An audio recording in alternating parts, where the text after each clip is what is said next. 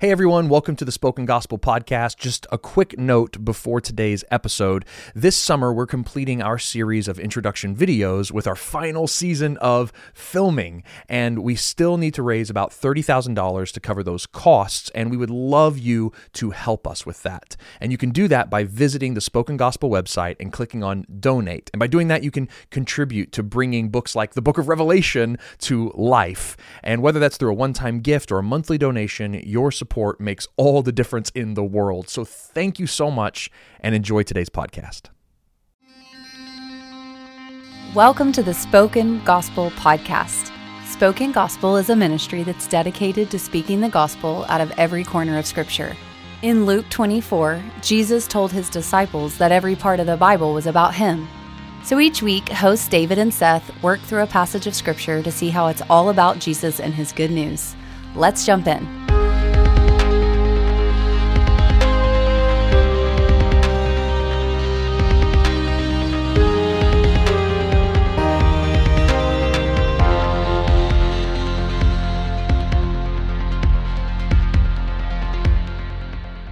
Well, welcome everyone to the Spoken Gospel Podcast. We are so glad to have you with us today for the book of Nahum. Yes. Seth, how are you? I'm doing great. This, for me at least, for us at least, this is our first podcast to record in the new year. Mm. Oh, you're It's right. not the one other people are hearing in the new year, Right. but it's our first to record in the new year. Yeah.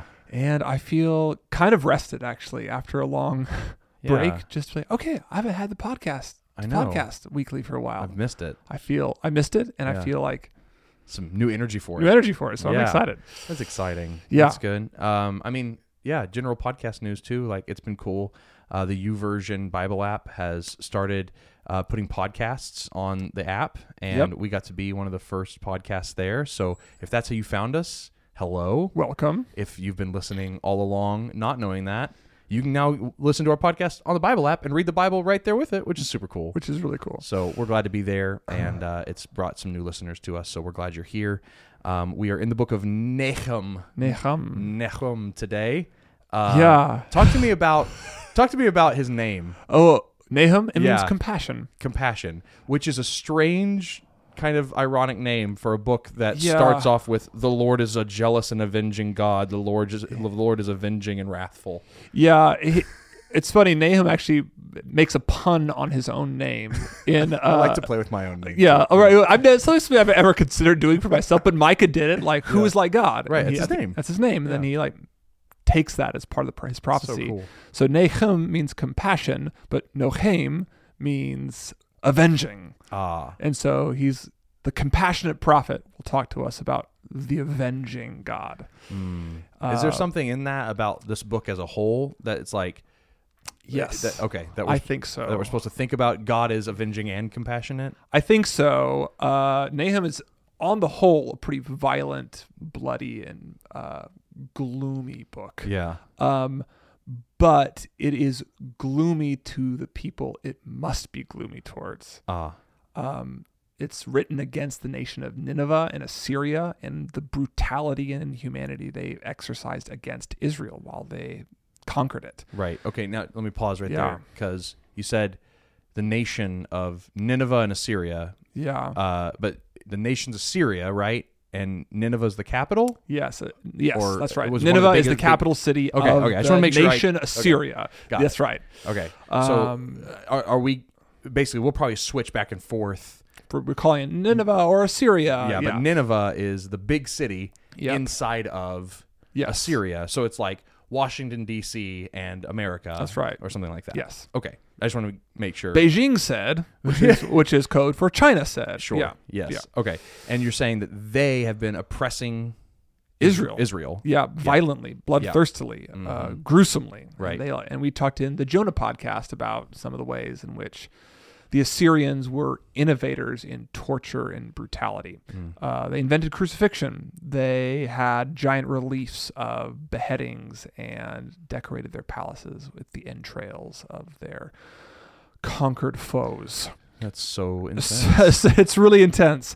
And to those kind of oppressors, to those kind of bloodthirsty people, Nahum gives us a picture of God that has no patience left for them. Hmm. There is, at the end of the book of Nahum, there is no um, gospel for Mm. Nineveh. There Yeah. is nothing left to atone for their atrocities. Right. And it's really kind of dark. Yeah. But in that same moment where there is perfect, proportionate justice against bloodthirsty Nineveh, there is compassion in that God saves and rescues innocent Israel in the middle of it. Yeah. Um, Which is funny that you said there's no good news for for Assyria because there is actually good news for Israel and we'll Yeah. get there, but it actually says, "Hey, there's good news for you.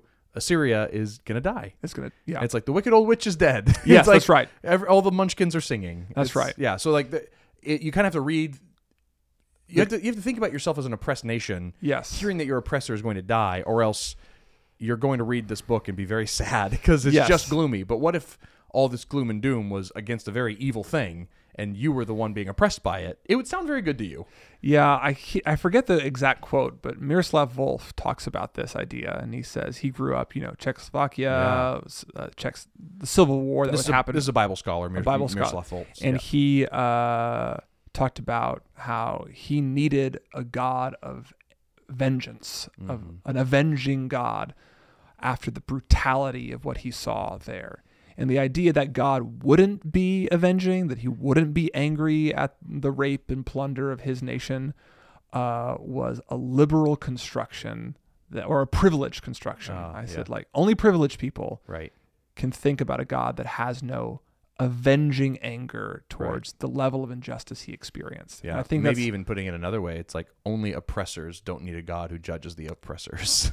yes, that's exactly right. they don't want a God. they who don't judges want a the God, oppressors 'cause which is they're up why top. the Book of Nahum exists. Yeah. Yes. Okay. Cool. Uh, w- one helpful thing you've you've taught me in, in in looking at the Book of Nahum is as a sequel to the Book of Jonah. Yeah. Can you explain that? Yeah. So one, the the literary way to flag this Yeah. is the Book of Jonah and the Book of uh, Nahum are the only two books of the Bible to end in a rhetorical question. Um, the Book of Jonah ends with a rhetorical question meant to remind the prophet, the faithless prophet Jonah, of God's mercy. Yeah. The Book of Nahum ends with a rhetorical question reminding the king of Assyria of his violence. Wow. Um, and what's interesting historically, the reason why you should think of it as almost a sequel to the book of Jonah, is that in the book of Jonah, Nineveh was on the up and up. Assyria Right. was a growing superpower and was doing all sorts of violence. They were no less violent in those early years, Yeah. but they had not yet conquered Israel. Yeah. But you could imagine Israel's concern if you had a, a growing superpower coming up near you that Yep. was completely bloodthirsty and violent you Yep. would have a lot of geopolitical concerns about that for your own safety even if they weren't necessarily coming after you yet Right. And, so that's why Jonah doesn't want to go preach the gospel to them, doesn't want to go preach salvation to them because he wants them to die because they propose such a threat, even though they're not actively attacking Israel yet. Right. Okay. Mm-hmm. And so God comes in and corrects Jonah's assessment of Assyria and said, No, I can have mercy even on a brutal nation like them. Yeah. And that's what the whole book is about. Right. Um, should I not have mercy on Israel, oh Jonah? Is, Yeah. am I not right to show mercy on them? Is how the book of Right. Jonah ends. But then years progress, and Assyria does grow more and more in power, more and more in their bloodthirsty violence, and turns the ship and t- turns their horns toward Israel herself. And they have conquered completely by this time the northern kingdom of Israel, the 10 tribes in the north, and are now setting their sights on Jerusalem, Judea in the south. That's right. Okay.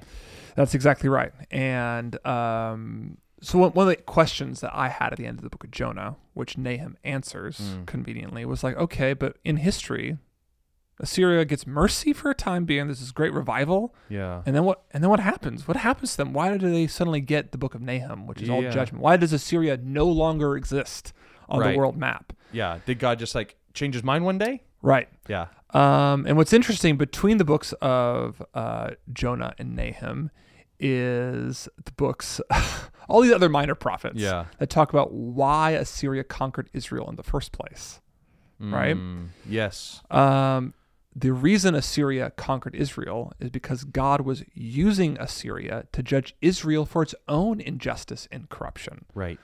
Israel was supposed to be a blessing to all the nations, and instead of being a blessing to all the nations, it ended up Becoming like them. becoming like or them. worse than them. If Yeah. you look at Amos. if you look at Amos, exactly Yeah. right. They're sacrificing their own children, oppressing the poor, and showing that there's nothing better in Israel than anywhere else in the world. Mm. Right. Okay. so let, let me repeat this in, in, a, Yeah. Mm-hmm. in a way. So in Jonah, in a sense, you have, even though reluctantly and imperfectly, you have Israel doing what it's supposed to do, uh, sending out a blessing to the nations. Mm. Yep. Mm. Even though it was he didn't really want to. it Jonah did eventually not- gets there. He and it gets, gets there. happened. Jonah, Jonah blesses the nations. Yes. yes. And so it's like, oh, okay, they're exporting the blessings of God, and and this should all trigger our brains if you're, you know, in your Bibles back to Genesis 12 and the calling of Abraham, right. the founding of the nation of Israel, and God says that He'll bless those who bless them, and that He'll curse those who curse them, and that Abraham's seed, his children, would bless. All nations, and like that word nations is the word Gentiles, like Yep. the whole world was going to be blessed through this people, Israel. And as they, you know, became their their own nation, they had their foibles and their troubles. But like by the time of Jonah, they're still exporting blessing, even against their own will. But um, as the time goes on, and we get to books like Amos, um, Israel looks worse than the nations, and they're not exporting blessing; they're exporting curses, Yep. and they look worse than their neighbors. And so, um, if you if you think about it, like one of the ways that Israel was going to bless the world was by clearing it up of evil. You know, you look at the conquest of Canaan and Joshua, and that's what they were doing. They were God's chosen instrument to go judge the nations, clean, to clean evil out of the world. clean evil out of the world, uh, so that there would only be righteousness and Mm. peace and equity in the world. Uh, they failed at that project so badly that they were becoming the cesspool of Mm-hmm. inequality and, Yep. and injustice. So now God has to raise up another nation to come Yeah. clean them up. That's right. And that's what Assyria is. Yeah, if you go and read a set, uh, Isaiah 10, uh, the prophet Isaiah explains like the mind of God in choosing Assyria. Assyria is the rod of my anger, and the staff in their hands is my fury. And against a godless nation I send him, meaning the godless nation is Israel. And against the people of my wrath I command him to s- take spoil and seize plunder, and to tread them down like mire in the streets. Yeah. And so God uses Assyria to come and judge Israel. But now in Nahum, Mm-hmm. the knife gets turned, Right. and Assyria, God's own instrument, is starting to be judged. yes. Why? Well, because of their cruelty Mm. in doing God's work. Okay, so they were being judged not for carrying out God's work against Israel, but for how they were carrying out God's work against Israel. That's right. God never tells them to kill children or to s- impale them or to slaughter them or disembowel them or put their heads on pikes. God never All of, Oh all of which they were doing. all of which they did. Um, what God is judging them for their crimes against humanity. Yeah. which is an interesting thing we've talked about off air a few different times. God always judges Israel according to the standard of his law, but to the nations that don't have that standard, he judges them against their crimes against the image of God in other human beings. Things they should have known were wrong just by being human. yes. Yeah. Uh, and they don't. And so the reason why God, one of the reasons why God is coming to judge Assyria is because of their inhumanity against Israel. And as, as you read the book of Nahum, that will be the major note that Nahum brings up over and over and over again. They make plots against God. They have vile behavior. They shed blood. They lie and they plunder. They enslave other nations. They have the sin of presumption. They lure weaker nations. Uh, uh, and they carry them as prey into their own lion's den. Like, Okay. so it's like there's all this like language of injustice and cruelty and political brutality that Nahum uses when a lot of other prophets are much more happy to talk about idolatry, Right. especially within Israel. Right, because that's their biggest sin. That's right. and it's also they they often identified as the root of other types of oppression. It's- Yeah. it kind of all starts with idolatry with Israel. Right. Out so though out- outside though, it's like these crimes against humanity. 'Cause Yes. they haven't been commanded to worship one true God and signed a covenant with their blood that says we will. Israel should have been that city on the hill so they would have known better. yes, but there that's not the primary focus of the book of Nahum and why God is bringing judgment against them. Okay, so I mean, we've stumbled into some deep waters here. Yeah. Uh, and and like, I mean, one thing that we've just said is that God raises up nations to punish other nations. Yeah. Well, Like yeah, that's a big that's like a, a bi- and we're going to talk about one of the ways god is going to then execute what he has promised to do in nahum is by raising up another nation the nation of babylon To- to, come and conquer assyria yep, right Yeah. and then he's going to use babylon later to finish off jerusalem that's right. and so it's like some people might be hearing this for the first time this idea Yeah. of God raising up and orchestrating armies and kings and nations and politics and war strategies in order to carry out his purposes here on earth. If you were thinking about somebody hearing that for the first time, like Yeah. Okay. Yes. like what do we need to say to them? I'm just I'm I'm thinking like Yeah, I'm thinking this. Whenever, as the Hebrew Bible unfolds, God decides to deal with a nation. right. And a nation, as a corporate thing, is supposed to represent his will to the world and bless the world. And so, a lot of the rest of the Old Testament after the mo- that moment on Mount Sinai when Israel, the people of Abraham, become a nation, is conducted on a national scale.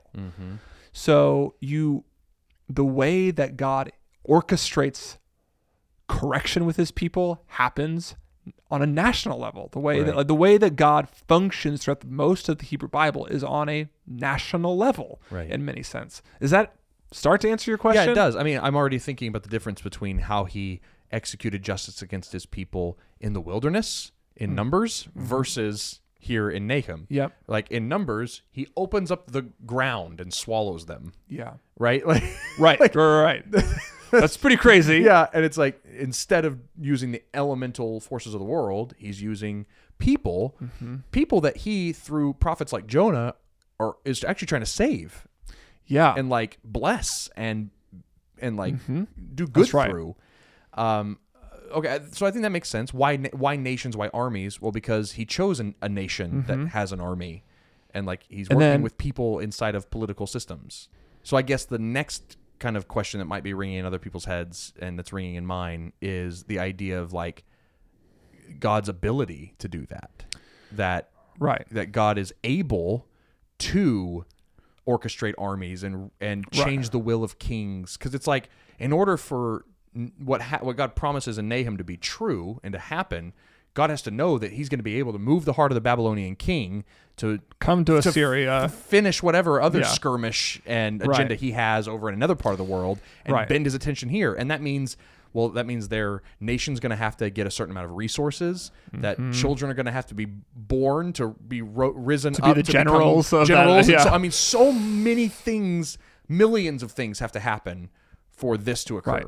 And so, like, I, I just I just want to just put on people's plates, I guess, that like Yeah. this means that God is sovereign over everything yeah. in order for Nahum to be Yeah. Nahum. Nahum never has a problem with saying God controls the way nations move. Isaiah doesn't have a pro- none of the prophets have a problem No. with it because the prophecies are based on the idea Right. that God is in control of the movement of nations. That the most powerful thing in the world is not politics, but Mm-hmm. God. Yes. And that's why when Nah and Nahum like prophesies accurately the way in which Nineveh falls. Mm. Um, uh, he talks about Nineveh being flooded, Mm-hmm. which is exactly what the Babylonian army did. It they diverted the Tigris River into Nineveh and flooded the city.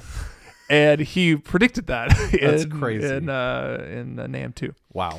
So Uh, yeah, so I think that's the other thing I just wanted to put on. It's like in in, in stepping into the biblical worldview, Mm-hmm.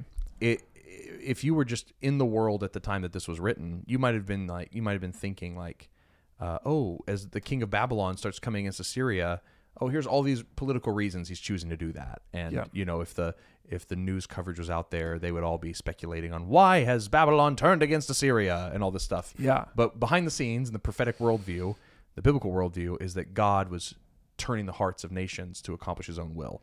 So I'm Yeah. just saying, like, in bringing this up, we are granting the absolute sovereignty of God over the ev- events of the world. Yeah.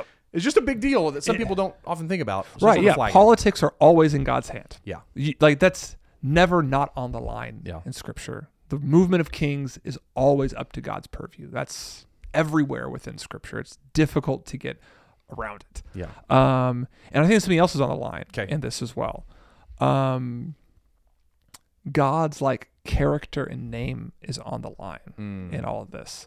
Why is that? Um, Israel was supposed to be a light to the nations Uh huh. and to bless the world. Why? So that all people would know the goodness and greatness and holiness of God, the God who saved Israel Hmm. out of slavery.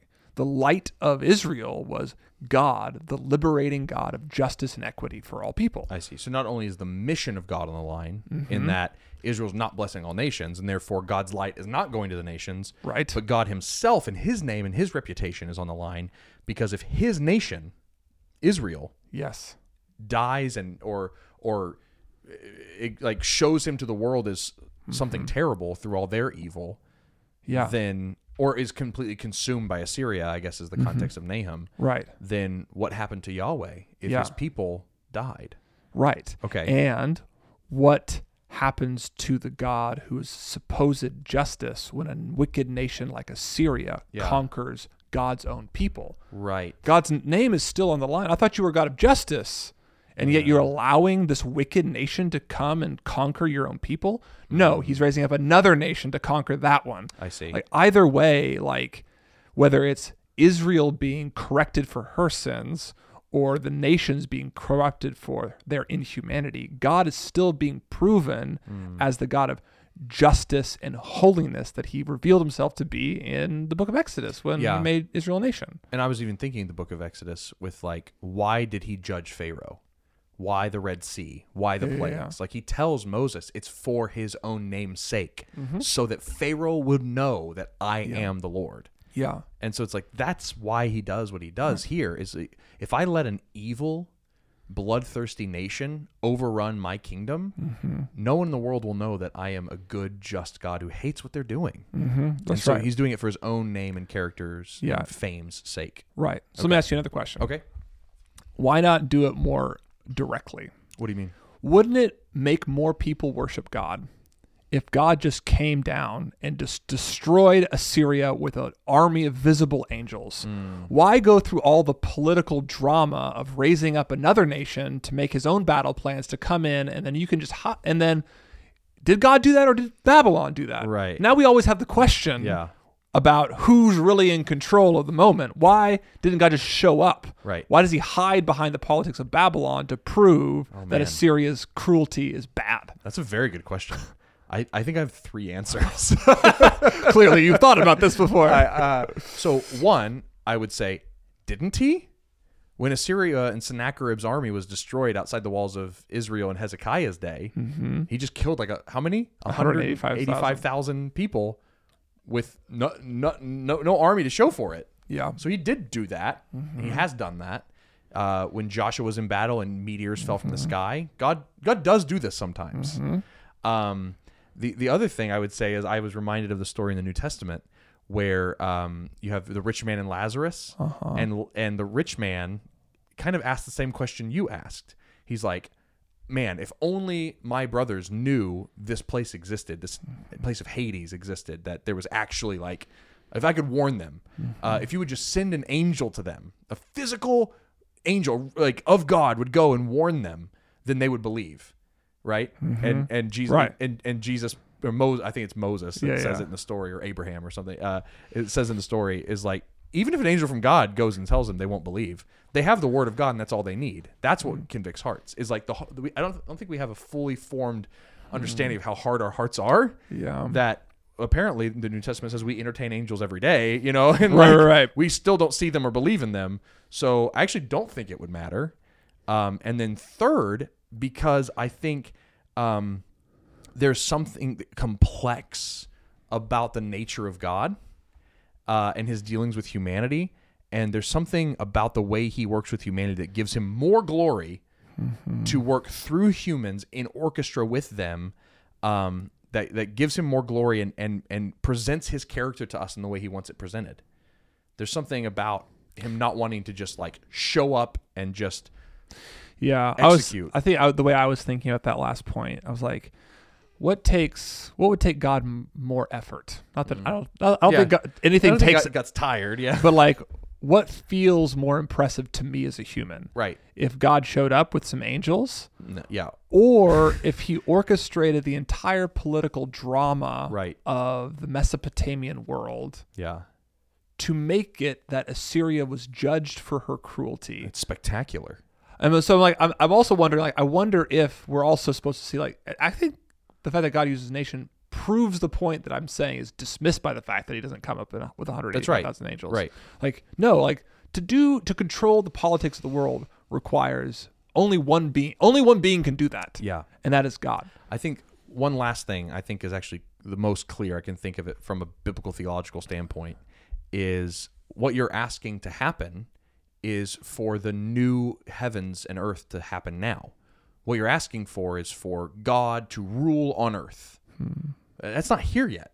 We are in the kingdom of man, and the kingdom of heaven and the kingdom of man are fighting. And uh, God does not dwell on the earth right now. Do, you know, like, He will in the new heavens and new Yeah. earth, and He will execute pers- perfect justice then. But He doesn't now, maybe because i- this is actually what will afford more people salvation. Why doesn't Mm-hmm. God just come and execute all the wicked people right now? Because then fewer would be saved. Mm. But whenever he lets Assyria be part of his plan and lets Babylon be part of his plan, some remnant inside of them wake Right. up and come to faith in Yahweh. Yeah. And it's like, there's like a kindness in that. And we're talking Mm-hmm. about the wrong dispensation. We're talking about like the wrong time. It's not the Yeah. Hmm. time for God to live on earth right now. We are we are in our own kingdom right now, in a sense. Yeah. And the kingdom of heaven's breaking in. Well, it makes me think, like, I don't understand God showing up with angels. I do understand power and politics. So th- in a way, this is God speaking our language. He's speaking our language. So we've come up with lots of reasons. We've come up with lots of reasons. Well, no, that's helpful. It's um, it's helpful for me just to continue to process why does God work, Work in this way. work this way, Yeah. and why do the prophets seem so blasé about it? That it's assumed that God is control. Like they're not Yeah. arguing with it. They're not questioning it. They're just assuming God is in control of it. Uh, I mean, think about this though. It- it- what's funny is we're asking a question they they don't even understand to ask. Uh, because number one, this is the way God works. They assume Mm-hmm. that, but then they you have all these theophanic visions, which are just like picture prophetic pictures of God showing up. Yeah, yeah. And they actually explain the coming of the Babylonian army or the coming of the Assyrian army Hmm. as God showing up in glory and destroying his enemies. right. It's like, and God steps out of heaven, and the mountains melt Yeah, with yeah, wax, and it's like, so actually, he's doing what you're asking him to do, Mm-hmm. but we just don't have the prophetic eyes to see that that's actually what's taking place. And I think that's part of prophetic literature. Yeah. It's supposed to reveal what's actually going on behind the scenes. So cool. It's not Yeah. just predictions of the future. It's like it's the divine perspective on human action in the world. Yes, There's nations fighting against nations, political craziness is happening everywhere. But Nahum comes in and says, This is what's happening behind the scenes. Yep. The reason Assyria is going to be conquered is because they've been so cruel to Israel, and God is coming to, to leave no justice left undone.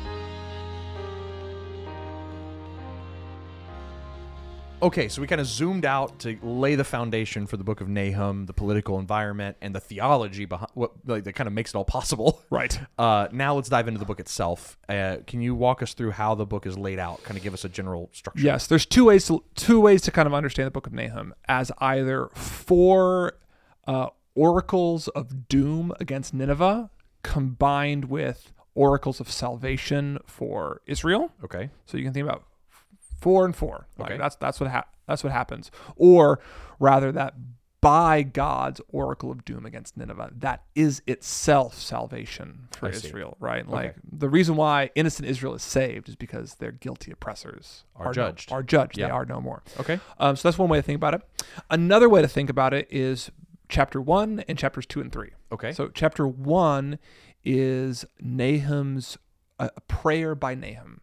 okay. He sees a vision of God coming in glory and he asks God to act on Israel's behalf. Mm. And then Nahum 2 and 3 is prophecies about what Nineveh's fall will look like. Mm. So, chapter 1 is a petition and a prayer, chapters 2 and 3 are prophecies describing what will happen to like, Nineveh. prayer prayer or sorry chapter 1 prayer asked, Yes. chapters two and three, prayer answered. Yes. Okay. Yes. That's a pretty simple way to understand Okay. it. I, you know, simplicity. And and what's interesting, it's Nin- Nahum is a interesting book, and that it's who's it written to? Is it written for Nineveh's sake or for Israel's sake? Yeah. If you read chapter one, it seems like it's for Israel's sake. Two and three, it seems like it's for Nineveh's sake, warning them what's going to happen unless they repent, unless they change their ways. which Right. They don't. Yeah, because Israel would need this kind of oracle because they think they're doomed. Mm-hmm. And they're like, is God even on our side? Is he going to do anything? Is his name going to go away forever? Are we going to go away forever? He's like, no, Assyria's going to be judged. But then Assyria needs this oracle. And giving Assyria this oracle is a measure of mercy in itself. Yeah. God did not have to warn them about their upcoming demise. He could have just done it and would have been just to do so.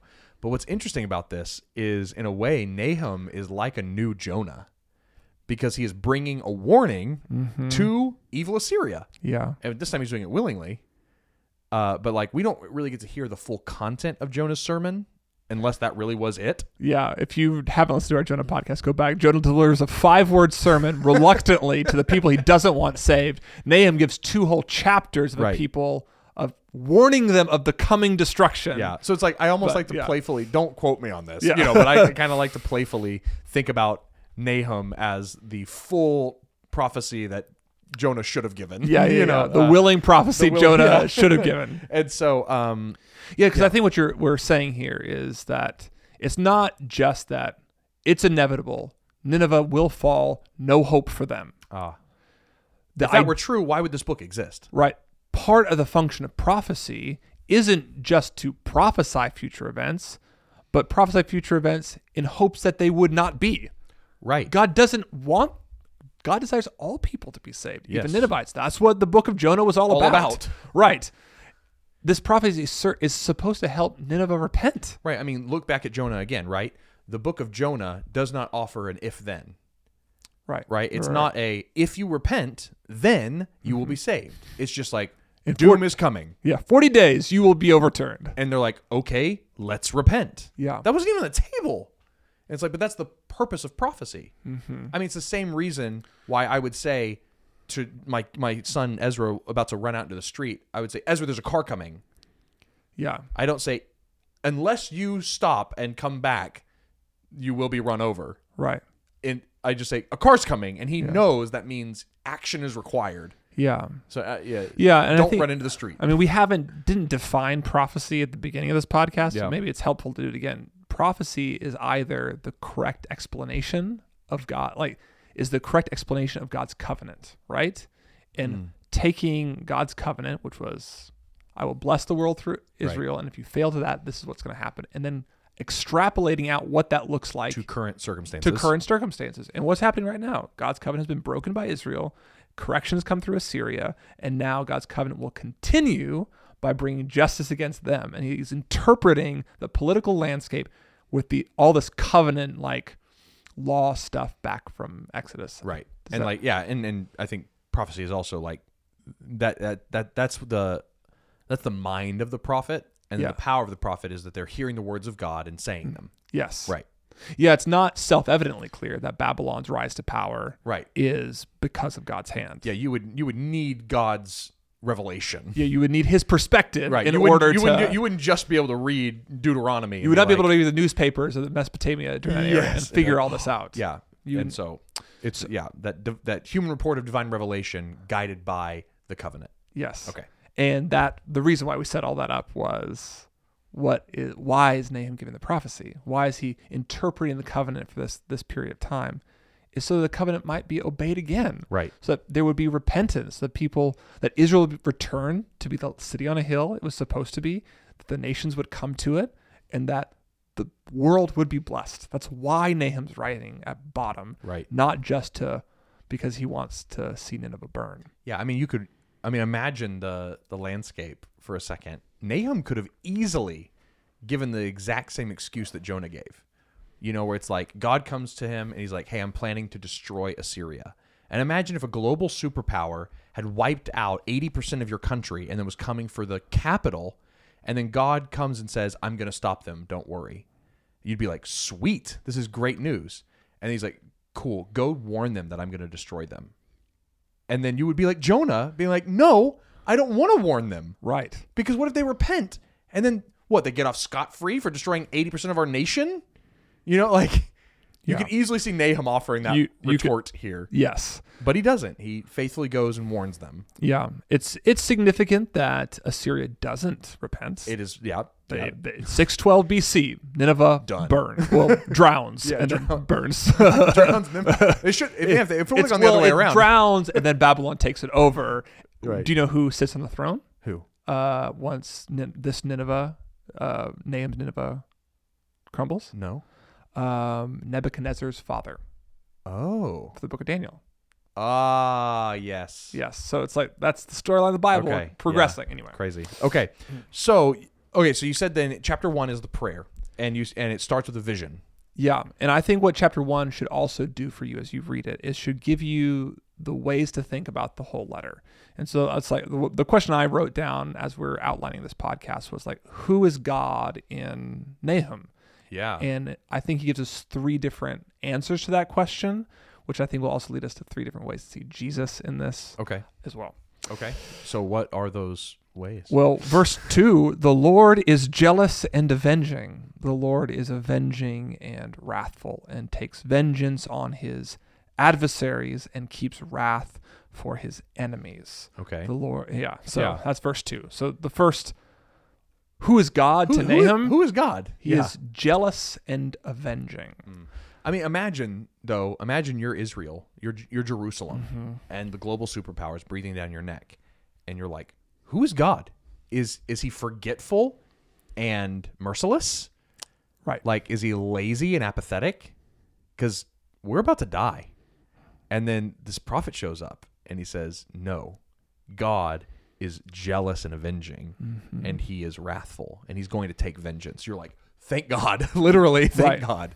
Yeah. Uh, so it's like, that, that'd be. This is what Yeah. the oppressed Israel needs to hear that God is jealously passionate and will avenge the wrong done against them. Mm. And They I want need to, that. yeah, and yeah, they do, and I want to lean into to like, if anyone's thinking like, that's reductionistic to say God is blank, right? Mm-hmm. Um, there's two things I want to point out to you here. And reductionistic meaning, Like, what do you mean that? like in this context, God's not wrathful; He's loving. right, right, right, right. Or like, yes, okay, yeah, He's describing something He's going to do, but that's not who God is. right, And and I'm like, and I'm not saying that's all God is either, but like He is trying to reveal something about His character here. And I say that for two reasons. Mm-hmm. One is because he's repeating his covenant name. yes. Can we get to that in a second? Oh, yes. because I want to land on jealousy and avenging. Oh, great. Before getting to the divine name, Deal. because I th- and I think that they'll talk. Yeah, to that's each what. Yeah, other. they will. But um, let's talk about the word jealousy for a second. Oh, yes. Okay. So, what does it mean? Who is God in Nahum? God is jealous. Yeah. Um, I think we normally think of jealousy in a negative light. It's an evil green sin. we are jealous for things that are not ours. Yeah, and But- we're jealous for them for our own sake. Right. I think the biblical way to understand jealousy, or at least how it comes to God, it he's passionate for something that's rightfully his. Like jealousy ref- refers to this deep passion that God has that what is his is protected and remains his. Yeah. Um, it's not petty. It's like he, these are his children. This is his nation. These are his people. They are his, and he wants them for himself. He does not want Assyria to conquer them. Yeah. He is passionate in avenging the wrongs done against them. And so I just want to like put that, say that positively Yeah. as strong. I mean, and like I think we don't have a problem with word Avengers after like the Avengers movies. so it's like I thi- feel like I can lean on that word just even Yeah. just more popular. Like Right. he is a passionate Avenger Yeah. for his people, and he is wrathful. Mm. What's funny about that word is the the the Hebrew says he is the master of wrath. Hmm. He has mastered the art of wrath, is Oh, another way yeah. to say it. He perfectly executes his anger against injustice Hmm. and evil. Which is another reason why he probably works through Babylon instead of doing it how you and I would come up with it. Why doesn't God just send a bunch of angels? It's like, Right. oh, because I'm way smarter at using wrath. Right, yeah. And what's really interesting as you go through the last two chapters of Nahum, beat for beat, um, Nineveh gets what Nineveh dished out. Mm. So I'll just give you one example. Okay. In uh, Nineveh, in uh, Nahum uh, 3, Okay. chapter or verse um, s- 8, it says Okay. this Are you better than Thebes that sat by the Nile with water around her, her rampart of sea, her water, her wall? Egypt was her strength. Yet she became an exile. She went into captivity. Her infants were dashed to pieces at the head of every street, and her honored men were cast out, bound in chariots. You also, and he goes on to say, this will happen to you. Ah, so, they they did that to Egypt. So yeah, in 668 or 664, 663, Assyria, A- Ashurbanipal, the same leader that Nahum's talking to right here, conquered the city of Thebes Ah, and killed the infants in that place. He ransacked the, the city. And Nahum's saying, What you dished out, yeah. you will receive back. He Yeah. God is the master of justice, the master of his anger in such a way that exactly what Mm-hmm. you do will be repaid. Right. Exactly what you deserve, you will get. That's that's And, right. I mean, to to like double down on the point that he's a master of wrath. Mm-hmm. It's interesting that it happens in Egypt, because in a, s- in a sense, Assyria is judging Egypt for killing Israel's children, uh-huh. and the chain the chain of justice is continuing. Yeah. It's like like Yeah, and eye even- for eye. That's they've been exactly right. judged. If you're a proud nation, by a proud nation you'll be judged. you right. think you're the superpower of the world, the newest superpower will overcome you. You think you have the most money, a nation with more money will come against There's you. always a bigger fish. There's always a bigger fish. Qui Gon Jinn. Qui Gon Jinn, episode one. Phantom Menace. Menace, the Star Wars. best of the Star Wars. oh my gosh! No, no. it needs to be said that we do not believe that. Stop it. Okay. Um. Um, Yeah. Uh, Okay. So jealous, avenging, wrathful. yes. That's how he's defined himself. yeah. And yeah, uh, and jealous is a it can, is can be a really good thing, Mm-hmm. right? Like like like you were saying, avenging the Avengers are. It's nice to have Thanos not get off with Right. you know killing half the world, and then wrathful is proportionate, and he's a master over. it. He's Mm-hmm. Yeah. not. We think about wrathful. You're mastered by wrath, and you get angry. Right. God is a master of wrath. Yes. And he uses it perfectly. I was reading one commentator and he just talked about how, and it goes back to the point you made before. It's like, uh, but wasn't isn't God love? Like right, like Hmm. Right, right, right. We're, none of God's actions in the world are unqualified by his himself, or Right. His other attributes, and he Yes. just talked about how God's anger towards Nineveh is qualified by his faithfulness to Israel. Hmm. He's promised to protect Israel, and he's promised to judge people who are in, inhu- inhumanely cruel, Yeah. and he's doing so. He is has a passion. His anger is tempered or qualified, not tempered, but qualified by his passionate love for his own, and it's also qualified by his perfect justice. And not only that, and this goes back into into what you were saying about the divine name but that he is slow to anger. Remember, how many decades ago the same message get preached to Nineveh? Right. Like Nineveh has had decades and decades and decades to go away from this path and it has refused to. Right. God's- God's slow to anger. God's current wrath against Assyria has been slow so that it might repent and it has not. Right. Yeah. This did not happen overnight. Nahum did not happen overnight. Right. Yeah. Um, yes. And so, so yeah, what I was saying is like, I think we can, we can feel comfortable, maybe not comfortable is the right word.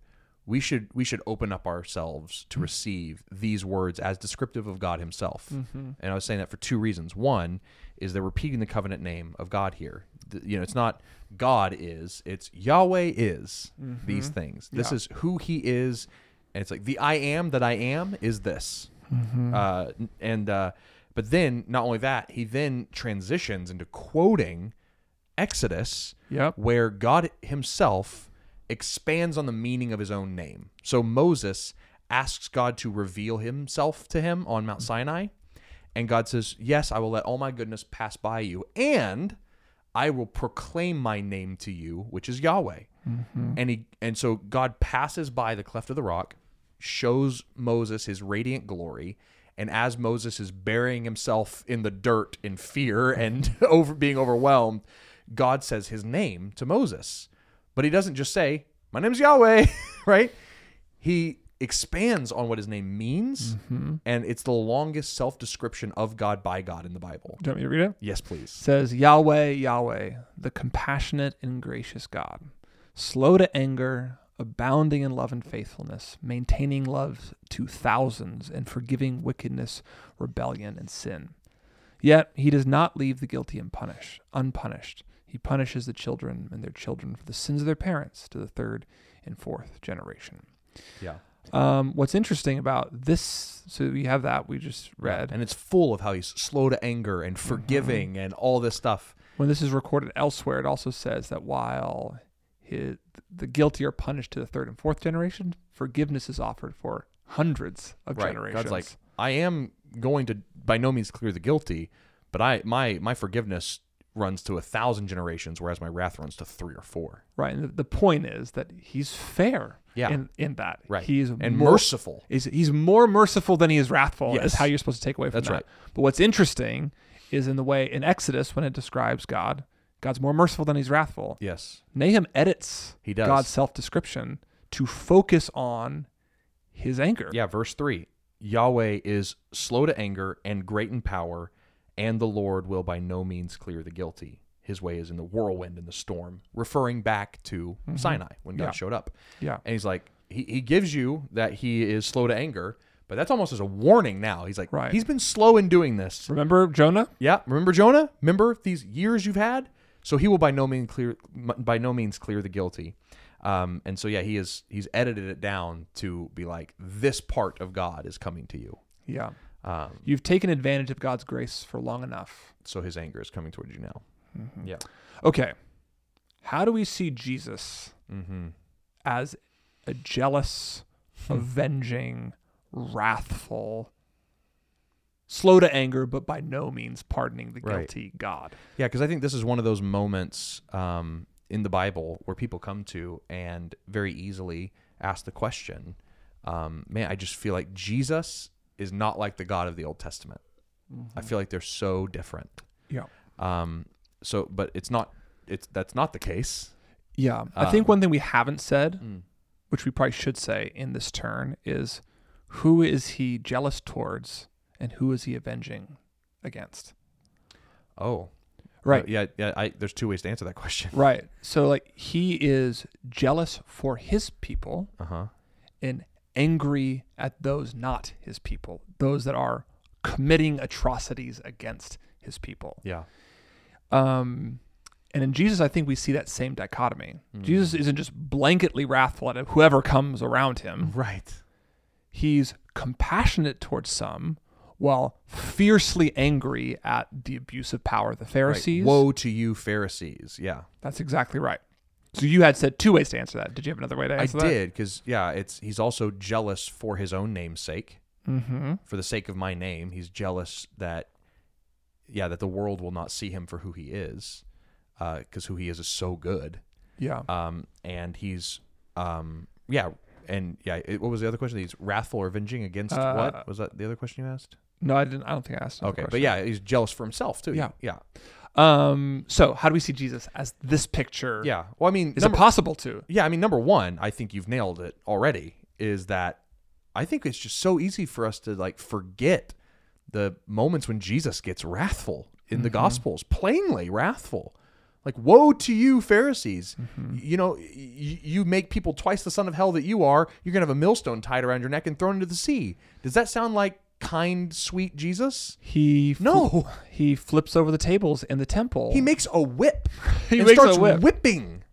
and who is he wrathful towards? Right. The Pharisees who took advantage of God's people, His true mercy, yeah. faithful worshipers trying to come to the temple and worship God humbly and rightly. And they're exploiting them, excluding them, making them feel guilty, making them adhere to the traditions of man and not the covenant of God.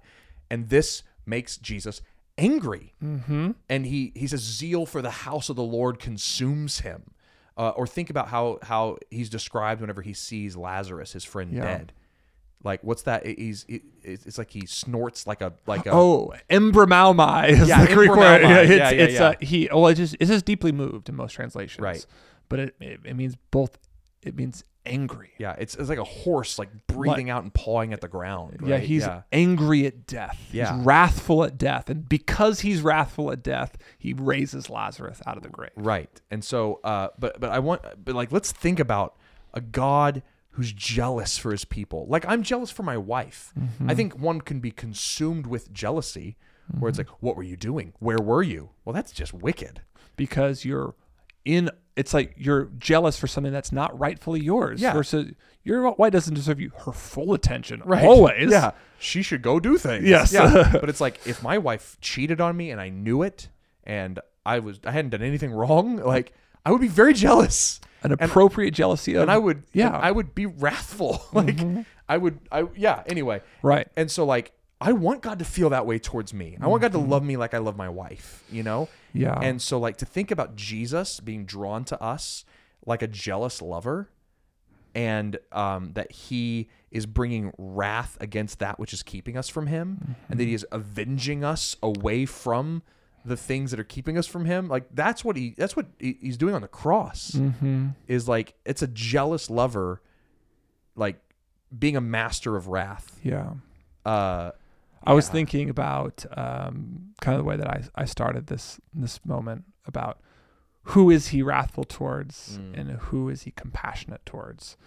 Um, before the Pharisees even meet Jesus, John the Baptist, is wrathful towards the pharisees and he says, "You brood of vipers, who warned you to, flee, from the coming wrath?" Wrath. The axe, referring to Jesus, is at the root of the trees, and every tree that does not produce good fruit will be cut down and thrown into the fire. Like yeah John the Baptist understood Jesus as the no tolerance for injustice God Hmm. that Nahum describes. yes He saw the abusive religion of the Pharisees. He calls it for what it is. And Yeah. he says, There is a wrath coming for you in Jesus that will wipe you out yeah entirely. and jesus makes good on that promise he does yeah in even Jesus in Luke 4, how does he begin his ministry? He talks about his that he's coming to the oppressed and to the poor and preaching good news to the marginalized of Israel, yeah not Mm.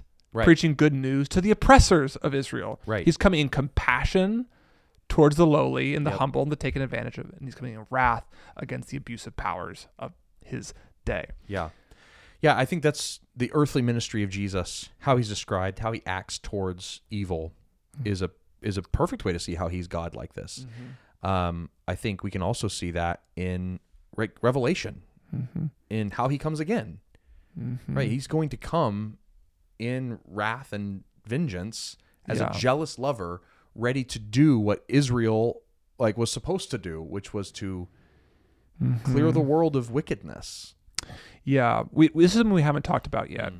because as we move on from the very first verses of Nahum, sprinkled in with these prophecies of judgment against Nineveh are also promises of restoration and refuge for Israel. Yes. Like in the moment that he judges Nineveh, rescue for Israel is secured. Yeah, they're- peace for Israel is they- secured. They're inevitably tied together. Right. He- like uh, judgment of the oppressor necessarily liberates the oppressed. Right. His wrath is poured out like fire, and the rocks are broken into pieces by him, the rocks of the strongholds of the oppressors. Uh-huh.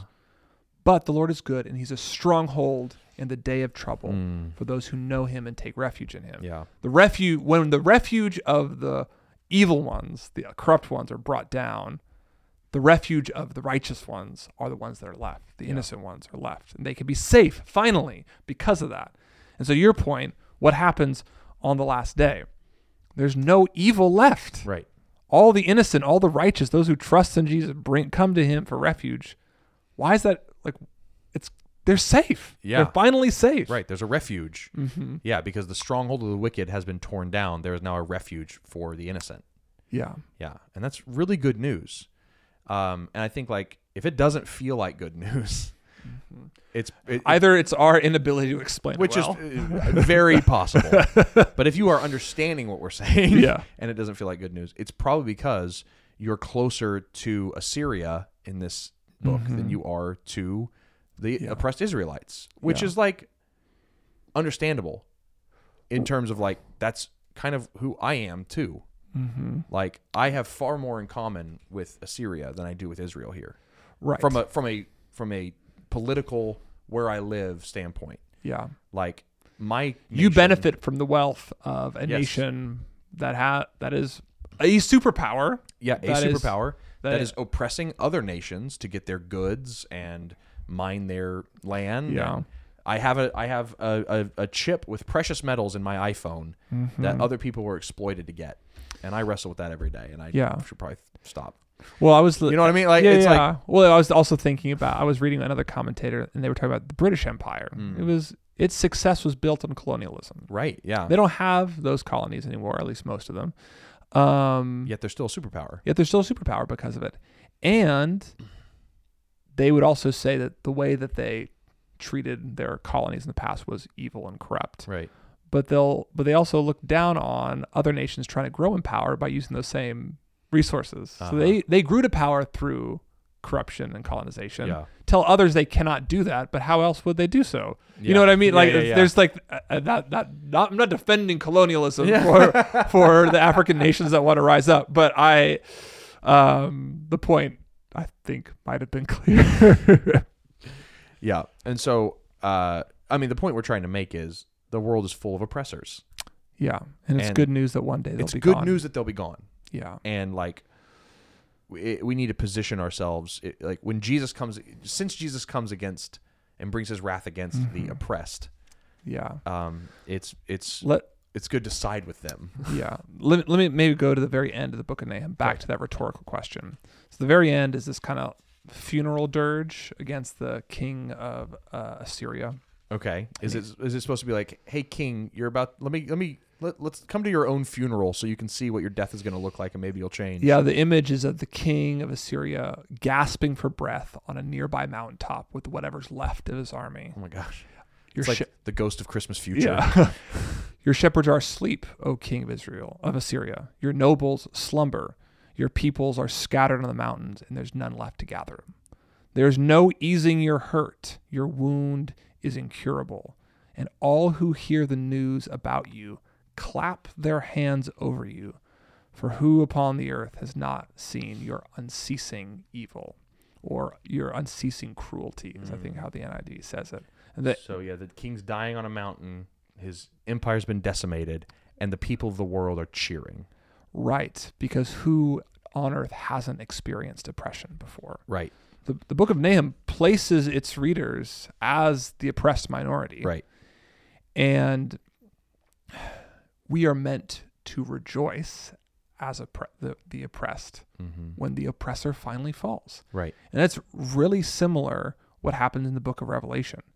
Um, uh, in Revelation 19, God gathers in the valley of decision all evil empires, all those guilty of atrocity, every every evil person, and he avenges all the innocent blood they've spilled and the people they've harmed.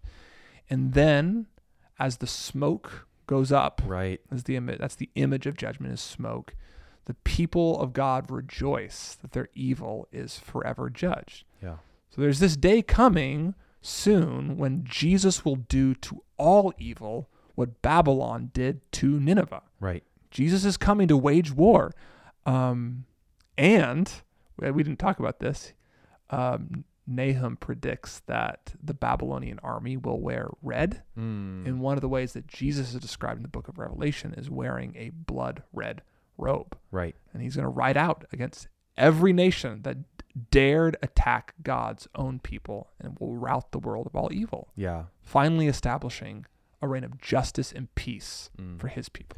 Yeah. I mean, that, ma- that reminds me of two things in Nahum that I just wanted to bring up as we Yeah. close. One is we didn't talk about this, uh, which I'm surprised about because of how cool it is. Uh, but it's like chapter one doesn't mention the name of Assyria. It doesn't. I've, It's agnostic about who it's talking to, yes. and it just sounds like God and His jealous anger is coming against every evil nation, and that's the point. Mm-hmm. right. Mm-hmm. Eventually, we'll hear that it's about Assyria, and so sometimes your translation, if you're saying, if you're looking at Nahum one right now, and you're like, uh, I can see it right here, yeah. that it, it, that your your translator has put that in your Bible to help you understand what's going on, but really The Hebrew just says he. when- he. Yeah, and so or it's put you. it's assuming that he for you. The point of the ambiguity is that you will see that all evil nations Mm-hmm. fall under the warnings of Nahum. Mm-hmm. Nahum should should warn all evil nations. All nations Yeah. should take this warning and Yes. repent. Um, and and so that that's like I wanted to bring that up. And then two, and the second thing is my favorite verse in Nahum, which is Nahum one fifteen, which is what we've been talking about. This is like, okay, so the, dist- the this is a book of gloom and doom as we kind of started the Yeah. podcast uh, because it's all this judgment and punishment for the wicked. But how is this described for the oppressor or the, the oppressed, the people who are being beat up? Nahum 115, behold upon the mountains the feet of him who brings good news, gospel, right? Yep. who publishes peace. He's like, guys, this is the gospel that evil is defeated. Yeah. And I'm like, w- we need to understand that part of Right. the gospel story, the good news of both the book of Nahum and what Jesus did on the cross, is that evil is defeated. In all all of its forms, both Right. you know, in Colossians we'll talk about this, like both in heaven and on earth, right? Both thrones and powers, but also angelic beings, Mm-hmm. like both the invisible and the visible are judged. Mm-hmm. So that means Babylon and Assyria and every physical earthly empire, everything that's evil in the world will be judged, and Mm-hmm. that is good news. Let's publish peace about that and clap our hands. Nahum says. Yeah. But it's also that on the cross, Jesus also judged the evil spiritual powers, that they Mm-hmm. were also defeated, that Christ conquered Satan and the demonic realm and the Mm-hmm. grip of sin that has he's held over the world.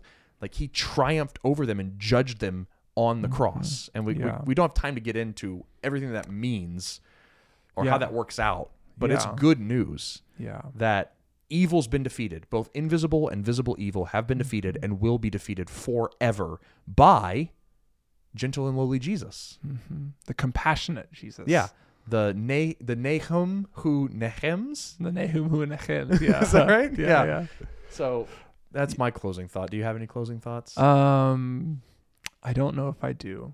Um, I do keep thinking just about the compassionate Jesus who heals people. yeah. Because John the Baptist at one point asked Jesus, "Are you Are you the Messiah? one the Messiah we've been waiting for? Because you don't look like an axe just chopping everything down. right?" And then how does Jesus respond? He's like, "Oh, I am, but just don't worry. At the cross, I'll figure it out." No. He says, "Well, I am." Healing the sick, Yep. the blind see, demons are cast out, and good news is preached to the poor. Yep. That's his answer to That's- John's confusion about why he's not just all fire and brimstone. Right. And it, go, it cuts to the very heart of the book of Nahum. Yeah. There is compassion for his people, and that compassion is expressed when evil is finally and fully judged. Right. You can't help the poor and help the op- oppressed without doing something about the oppressor.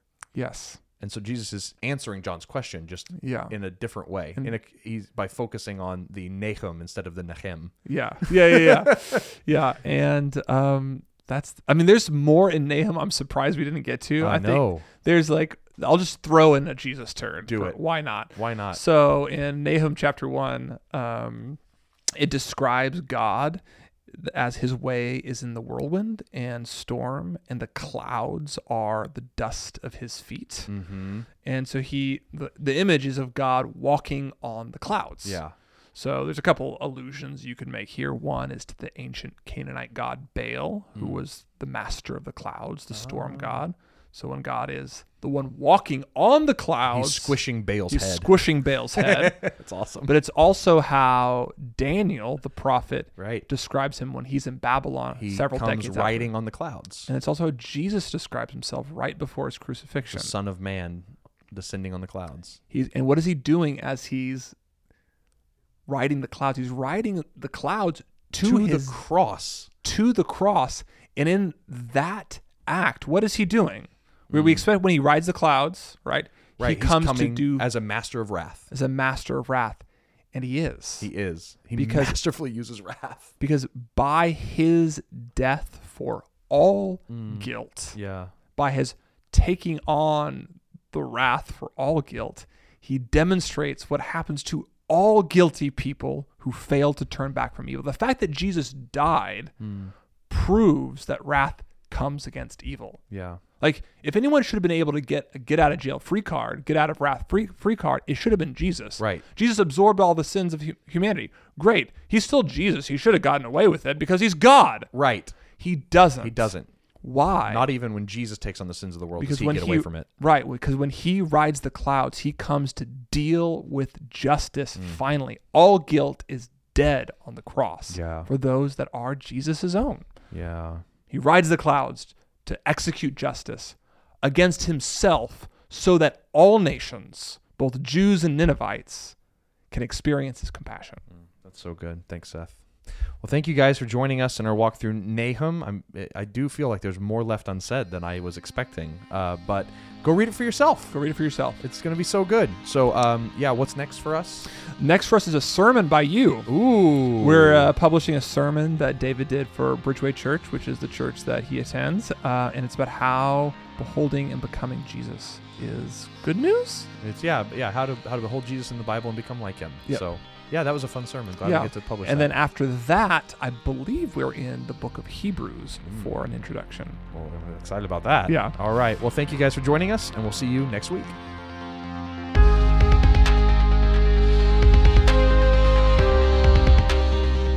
Thank you for listening to the Spoken Gospel Podcast. Spoken Gospel creates short films, devotionals, and podcasts like this one. Everything we make is free because of generous supporters like you. To see our resources, visit spokengospel.com or subscribe to our YouTube channel. Thanks for listening. See you next week.